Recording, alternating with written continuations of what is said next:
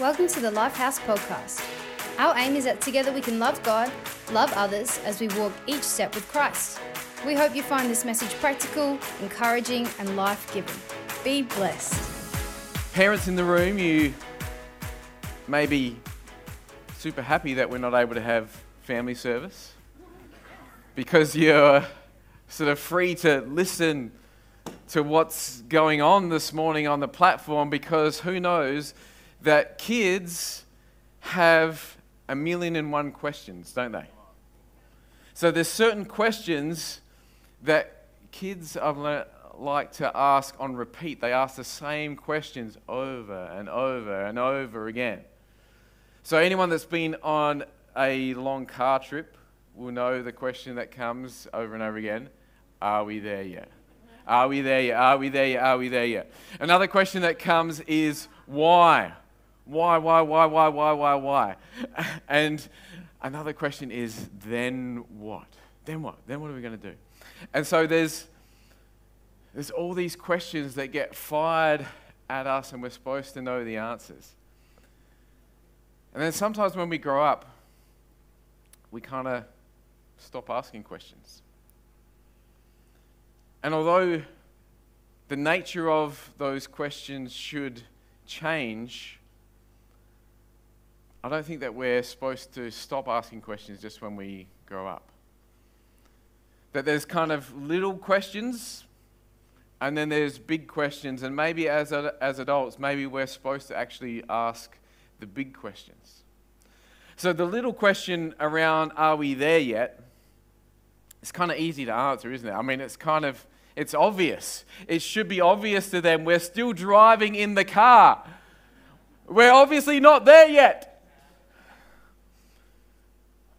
But they're really not asking, Are we there yet? They're, they do not know where the destination is and they don't know how far to the destination. So, really, with their language, what they're trying to ask is, Where is our ultimate destination and how far am I right now from that ultimate destination? And so, then as we switch from the young people to us as older people in the room, the question changes from that small question to the big question the big question of are we there yet becomes a very important one.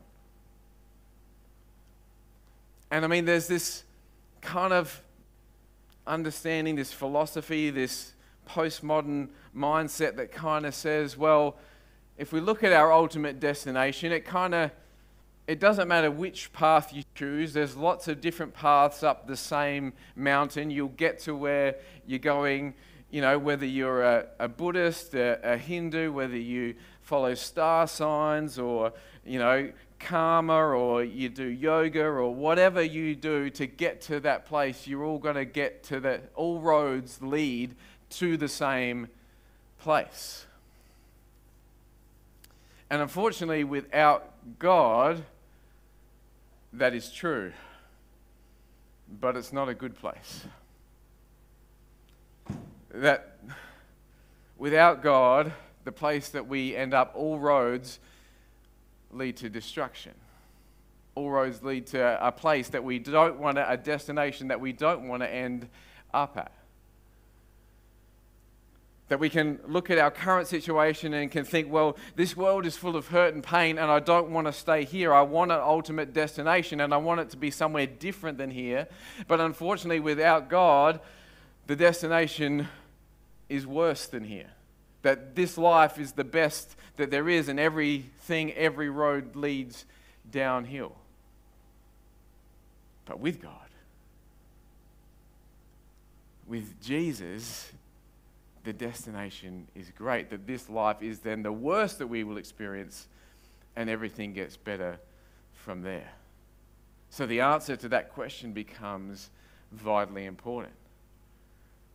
The question is not, are we there yet? The question is, what road am I going down? What is the destination that my life is actually leading to? And the second question was that why question. Why? And again, kids have all these why questions. Why is the sky blue? Why is it that the sun lightens my hair but darkens my skin? Why is it called lipstick if my mouth can still move after I put it on?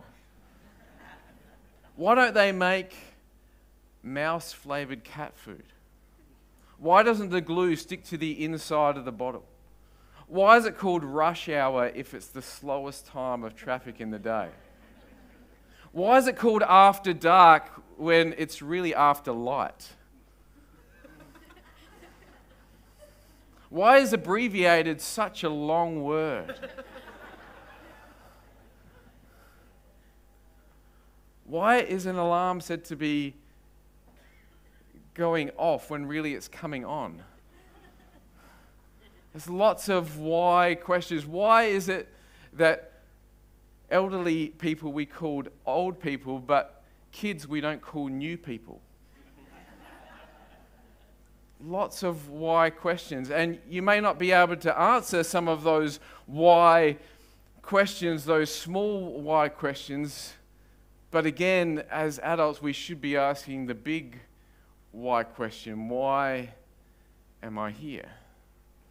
Why does the universe exist? What is my place in the universe? And again, depending on whether you're a, a Christian or not, depends on the answer. And the answer is vitally important because the why determines our what. What we do, how we walk, how we talk, how we walk down this road that we call life is determined by why we would answer why we're here. And again, if you take God out of the equation, all of a sudden, the why becomes different and then the what becomes different. Changes our identity, changes the way that we walk and the way that we talk.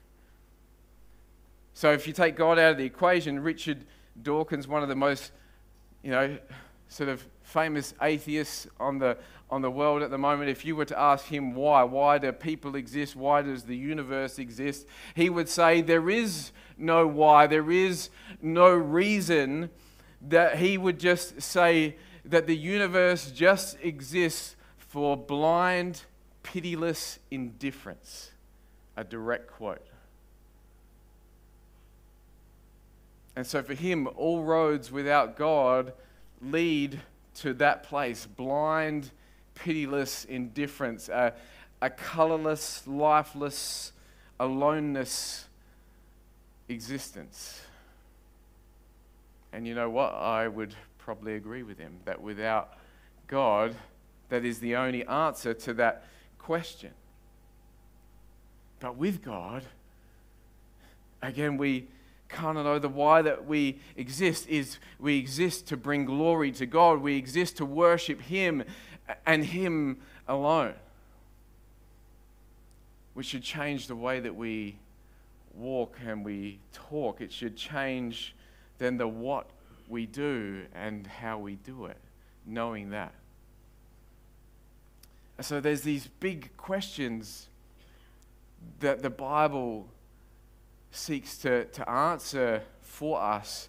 And as we're going through this book of Romans, that the book of Romans seeks to answer and address these big questions.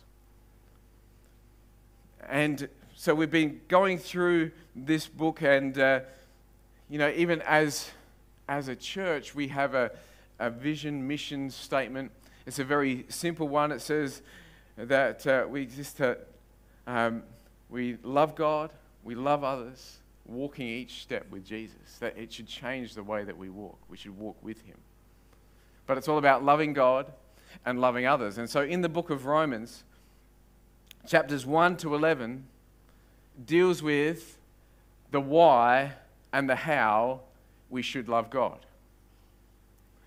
And then in, in chapters uh, 13 to 16, it deals with the why and how we should love each other, love others, love people. But then, right in the middle, there's this hinge point Romans 12. It sits in between the why and the, and the how we should love God, and the why and the how we should love others. And it seeks to answer that third question, the then what question, as it sits in between these two different things. And so we're going to have a look at Romans 12 today in the hope that we can then answer the big then what question that we all have. So we're going to start by reading verses 1 and 2. If we can have that up on the screen, that would be great. So it says, Then, my dear friends, because of God's great mercy to us, I appeal to you offer yourselves as living sacrifices to God, dedicated to His service and pleasing to Him. This is the true worship that you should offer. Do not conform yourselves to the standards of this world, but let God transform you inwardly by a complete change of your mind. Then you'll be able to know what the will of God is, what His good and is pleasing and is perfect, what is good and pleasing to Him and is perfect. Then do not be conformed, but be transformed. And for those that knew, we sort of advertised that this week, because it was going to be a family service, we're going to have all the, the kids in.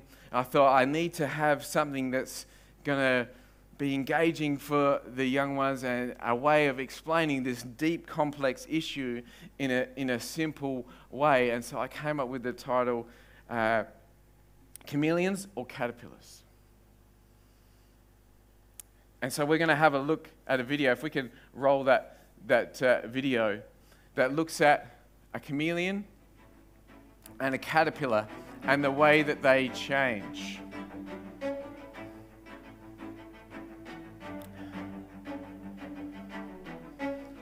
So both are agents of change. Both are changing, but in very different ways. Change is inevitable. We're all going to change, but it's how we change that actually matters.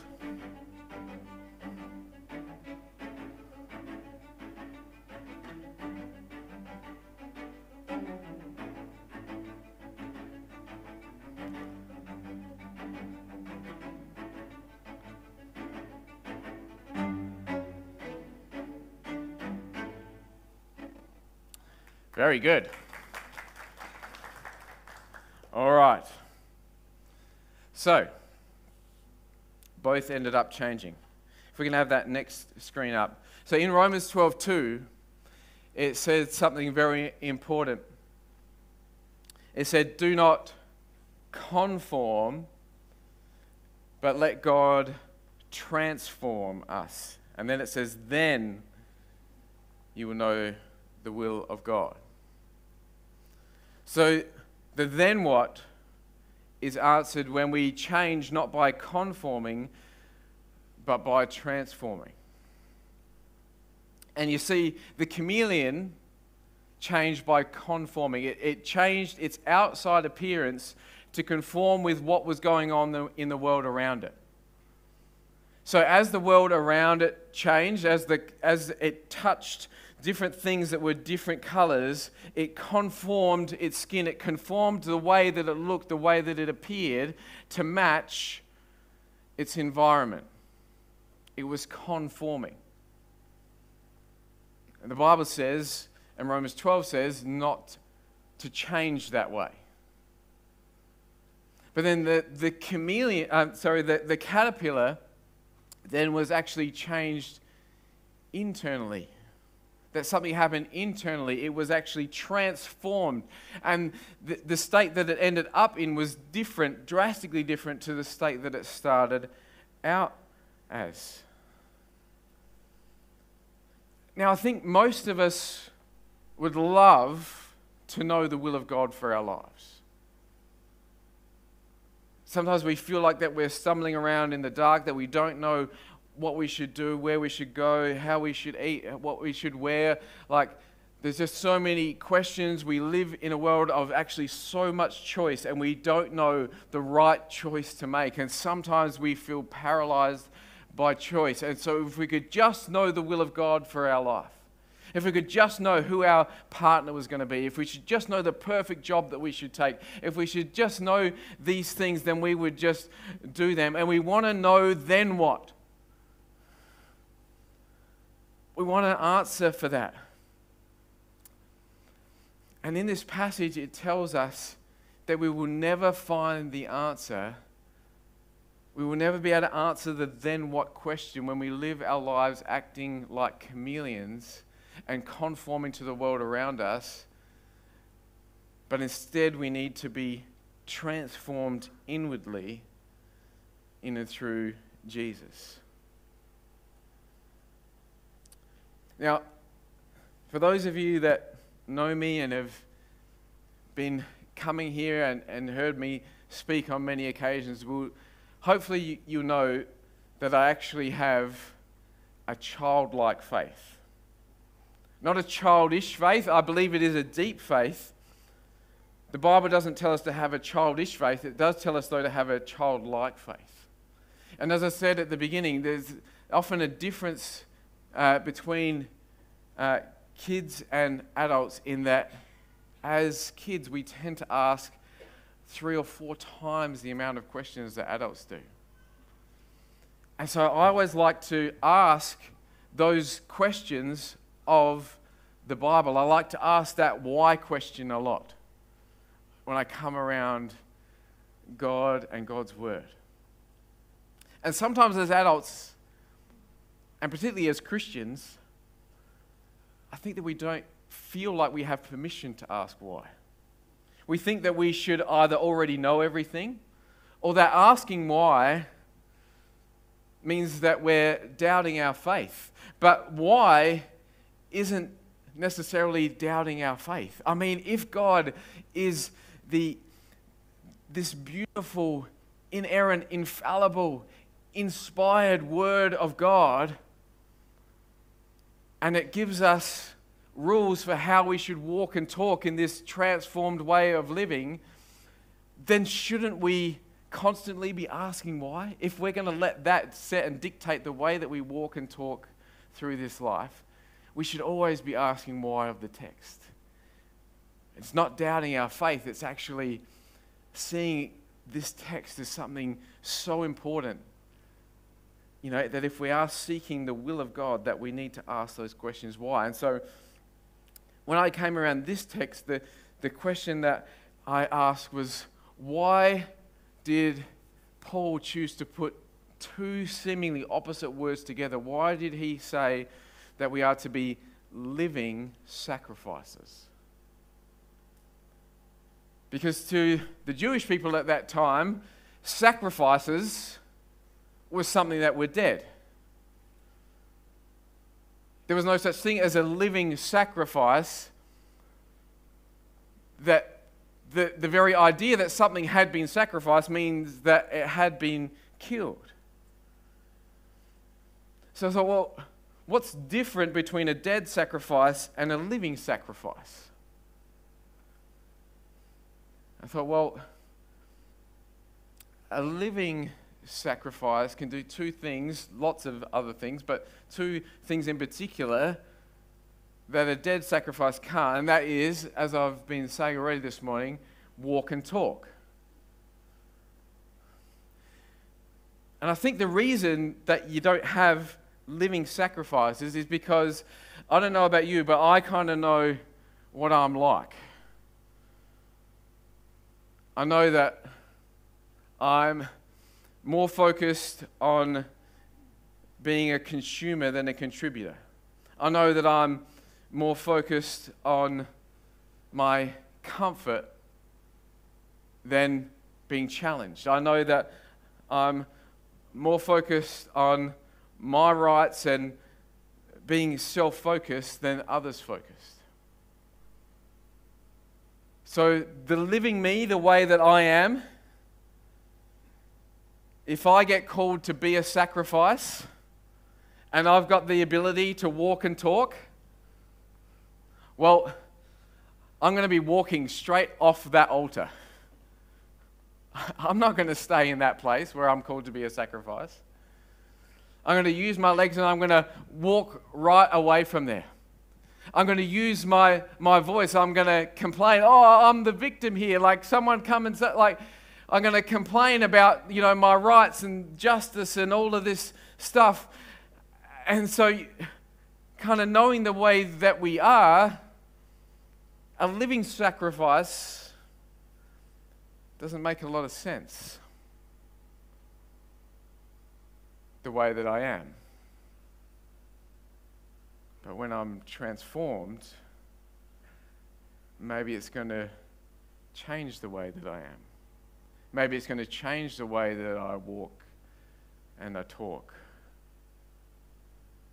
And maybe Jesus is supposed to be our example of that, that he was a living sacrifice. I often think about what it must have been like for him in the garden of Gethsemane, where he could have walked out, that it, he knew that the sacrifice was coming. He knew that he was called to be a living sacrifice, and the sacrifice was coming, the cross was coming. And so he was there, and all he had to do was simply walk out of the garden and to freedom for him. But he, he didn't. And I think what it must have been like for him to, to know that he was innocent and to use his voice and to kind of say, I, I, I, didn't do this. I haven't told a lie. I haven't done anything. Like, I'm the victim here. And he could have used his voice to get out of that situation. But he didn't. He became this perfect, living sacrifice. And he allowed his life to be sacrificed but he actually was saying, hey, the living, the, the true living, actually came the other side of the sacrifice. The, the, the true living actually came through the resurrection. That, that this is actually what God is saying, and Paul is saying that he wants for us. He wants us to be living sacrifices because when we decide to sacrifice this old life, that this new life in Christ gets to come, this new transformed life gets to be lived by you. So he calls us to be living sacrifices. The Message Bible, instead of saying the word living sacrifices, describes it this way in Romans 1, which we've already read, but we're reading in this different version. So it says, Here's what I want you to do God helping you take your everyday, ordinary life you're sleeping, you're eating, you're going to work, you're walking around life and place it before God as an offering. There needs to be something different about the way that we walk and we talk as Christians, as transformed people. Now, I'm going to need, if we can if, you, if this entire row can uh, come up on the stage here. Yep. Betty, you as well. Okay. So I'm going to need four over this side. No, five over this side. And uh, six over that side. Should be ten of you there, I think. Okay. Come right to the front here. I'm going to give you each uh, sheet of paper. You can hold that up.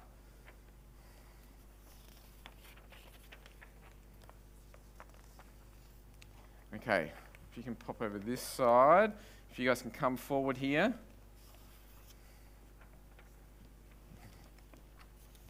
Oh, have we got, we might have too many up, do we?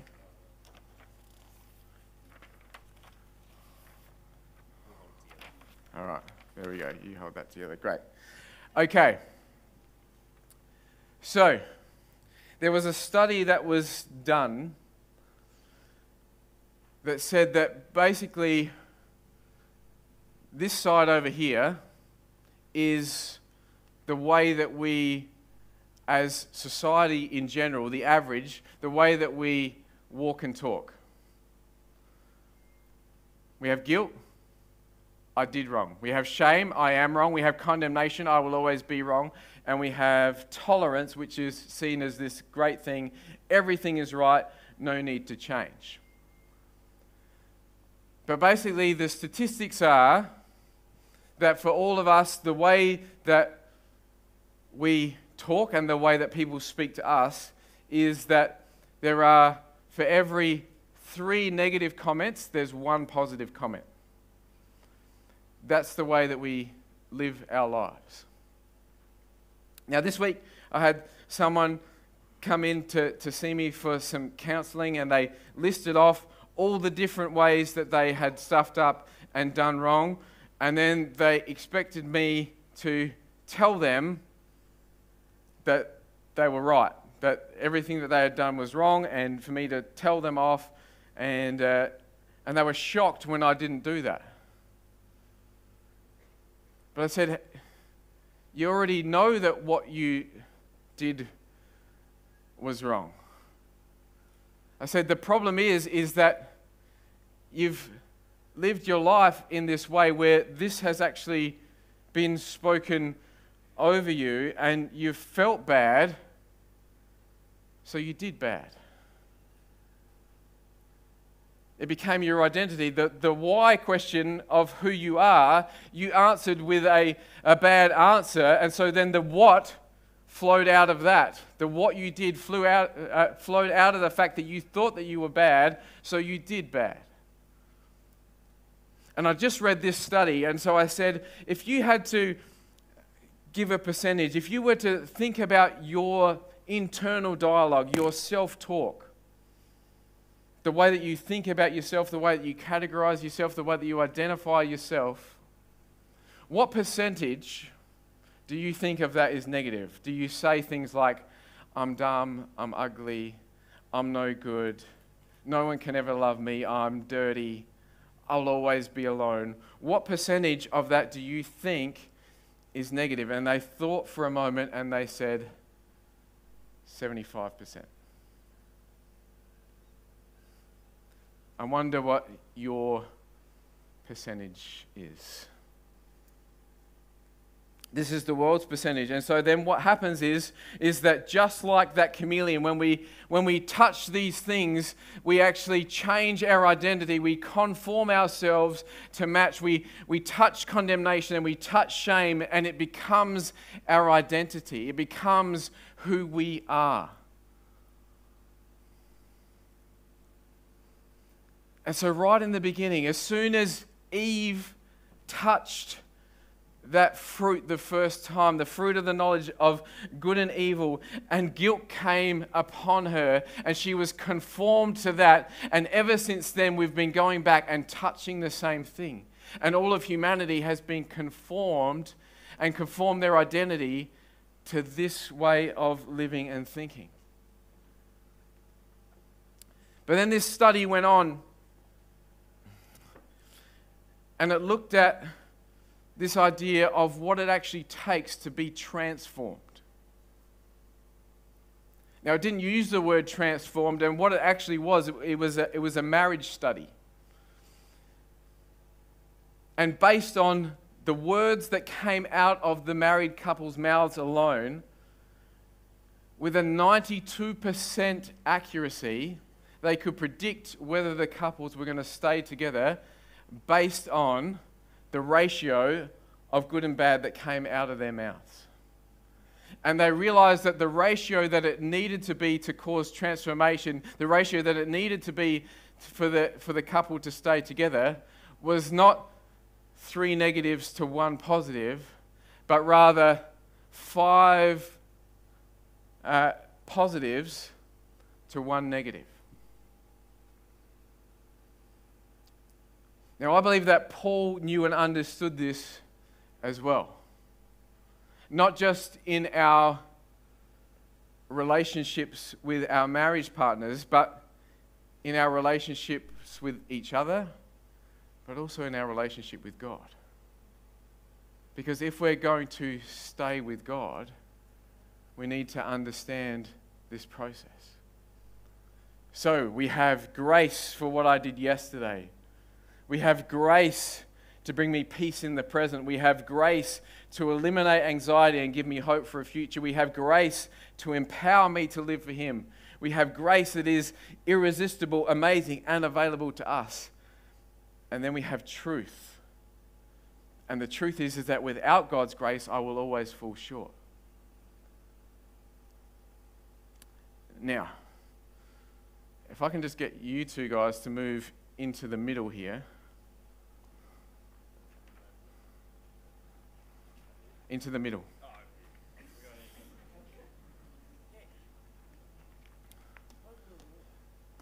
So now, when we have a conversation, there still needs to be correction. We can't deny the truth. Truth is so vitally important. The truth is, as we've already read in Romans, that all have sinned and fall short of the glory of God. We need to know that. But when we're having conversations, we need to have this. The Bible always talks about grace and truth, grace and truth. And it always puts it in that order grace first and then truth. And so, really, in our conversations, it needs to be this truth sandwich grace, grace, truth, grace, grace, grace. Now, we can't sing, but we can kind of ch- we can kind of chant, can't we? Okay, you, you ready? Sing along with me. Grace, grace, truth, grace, grace, grace. Let's do it one more time. Grace, grace, truth, grace, grace, grace. Now, this shouldn't just be a chart that you do because some crazy guy told you to do it on a Sunday morning. This should actually be the way that we live our lives. This should be parents, this should be the way that we interact with our, with our children that husbands, this should be the way that we interact with our wives, that this is actually what leads to transformation. All right, you guys can go and grab your seats. Thanks.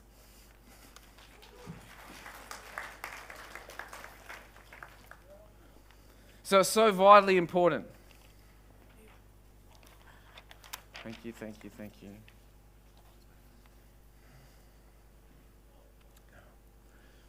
So, of course, this doesn't mean that we don't bring correction. We need correction. We need that truth. But there's a, a couple of qualifying statements that when we bring that truth, we need it to be sandwiched in the grace and the love of God. But notice I also I labeled it grace and not just praise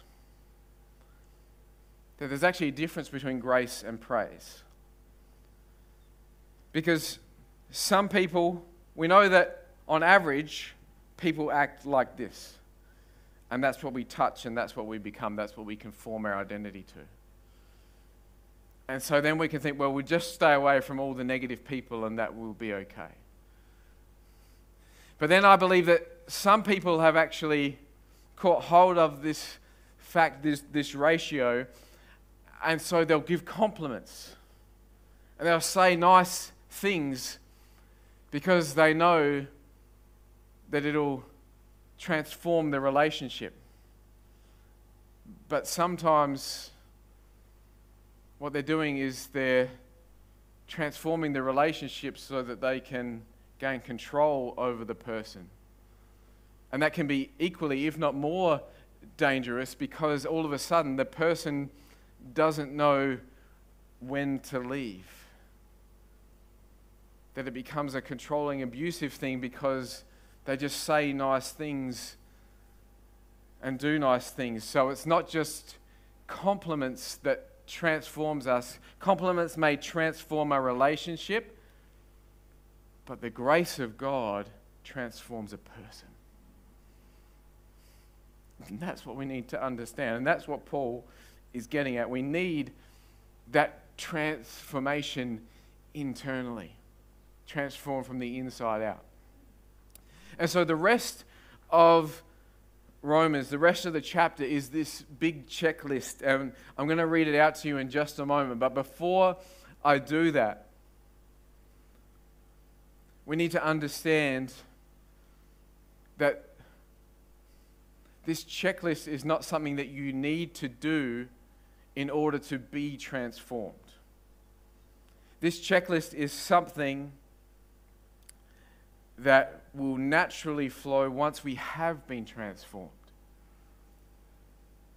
Now, all of us in this room, I believe, are in a process of this. And we've allowed some areas, some aspects of our life to have been radically and praise God forever transformed by the love and grace of God. But we all have parts. We all have little pieces that have not yet undergone that transformation. So as I read this through, I want you to have a look for the one or maybe two that you struggle with the most. Not as a means of trying harder, but as a means of allowing God to do a transformational work in and through you. So we're going to. I've uh, taken out all the intermediate parts. So this is straight from Scripture, um, but it's going to read like a checklist. So I've yeah, I've taken some parts um, out, but the rest of it comes straight from. So we'll read straight through. Okay. Do not think of yourself more highly than you should.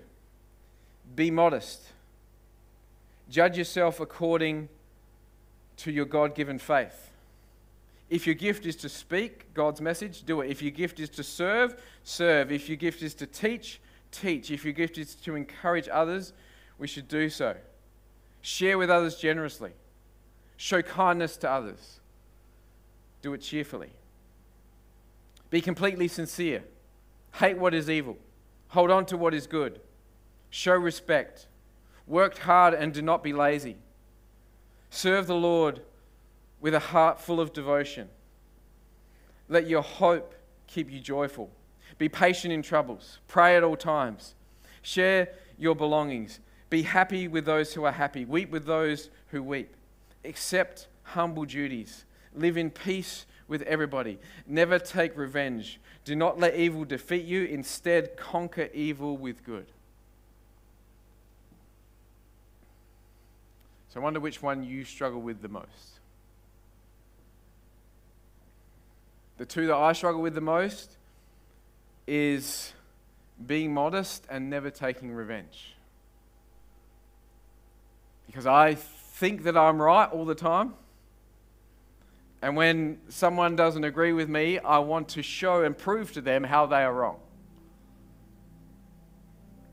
And honestly, with all the hurt and the pain that's going on in the world, it seems almost impossible for me to think about never taking revenge. But that's kind of the point. We're supposed to find something in there impossible. Because if it was possible, we would just conform our will to God's decree. we wouldn't need the transformational love and grace of God. If we could just conform ourselves to do everything on that list, we wouldn't need God's love and grace and power to transform us. Now, there are several differences between a caterpillar and a butterfly in the way that they walk and the way that they talk and the way that they see the world around them If we can have that picture up. So we have a caterpillar and we have a butterfly.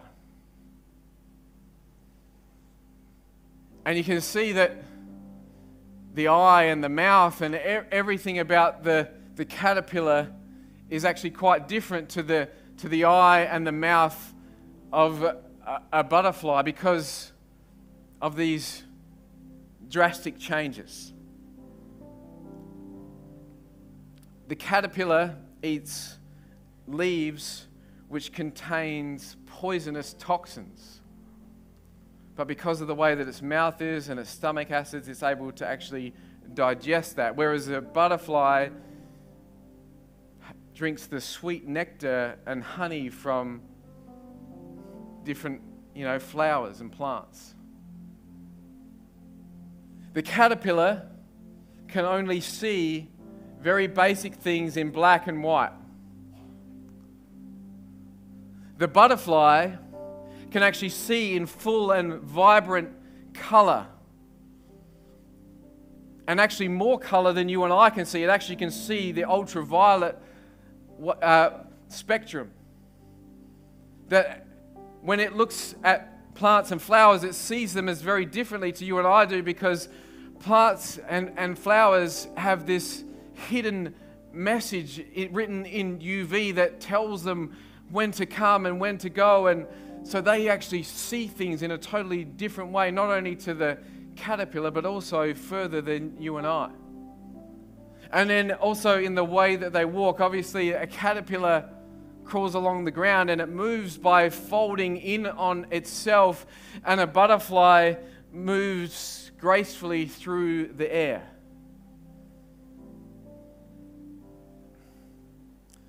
Now, can you imagine trying to answer the then what question to a caterpillar? It's, it's down on the ground, living its life. And it's asking, what is, what is next? Then what? What, what? what does my tomorrow look like? What is the will of God for my life? What am I going to do when I finish school? What am I going to do when I need to enter a relationship? What am I going to do when I retire? Then what? What, what does my tomorrow look like? And from its perspective on the ground, there is no way in a million years that it would ever be able to answer that question accurately. Because it has spent its whole life consuming poison, seeing in black and white, and moving by folding in on itself. How would you describe the sweetness of honey to someone who has never tasted it? How would you describe the brilliant colors of the rainbow to someone who has never seen color? How would you describe what it feels like to soar above in the wind to someone whose feet have never left the ground?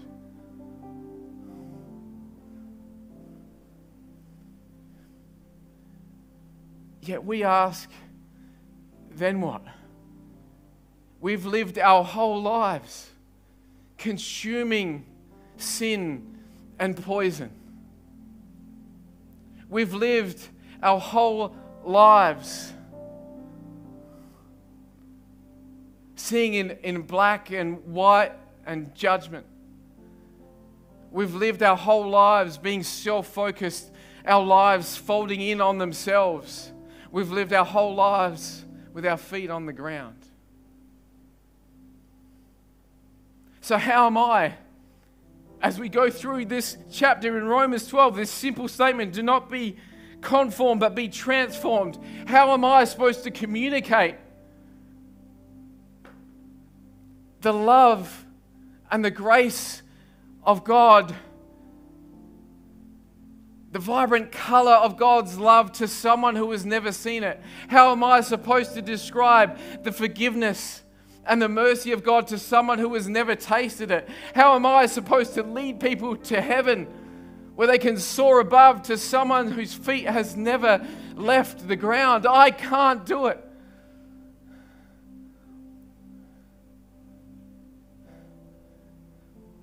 How can I answer the then what question? How can I answer God's will for your life when God's will for your life is so far above everything that you have ever experienced before?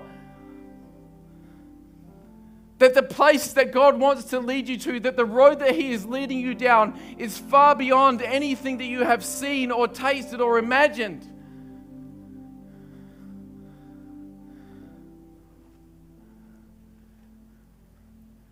This is what Paul is trying to communicate with these simple words.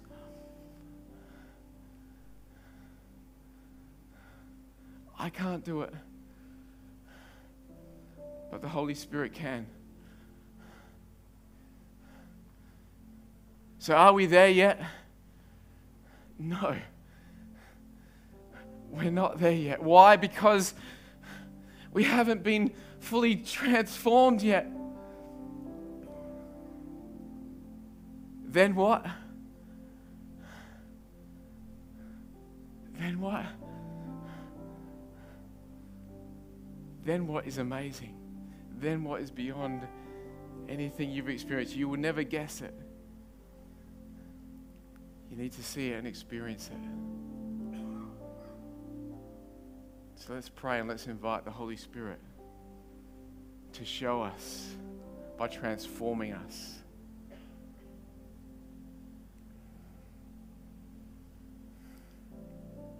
Let's pray.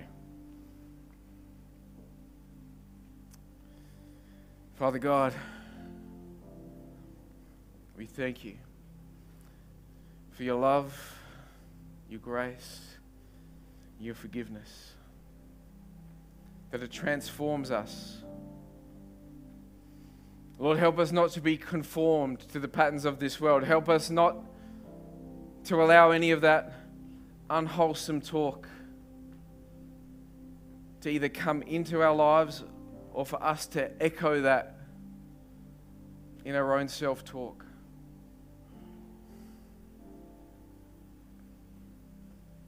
Father God, we need your Holy Spirit. We need the blood of Jesus to come and touch us. We've been touching guilt, we've been touching shame, we've been touching condemnation for far too long. we've been allowing ourselves to be conformed to that image, that identity.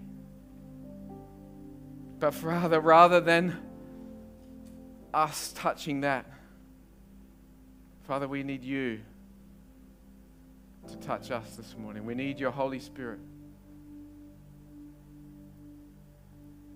Come and touch us. Transform us from the inside out.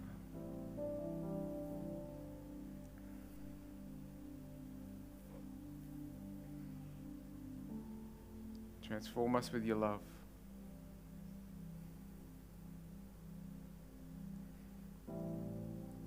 Help us to see ourselves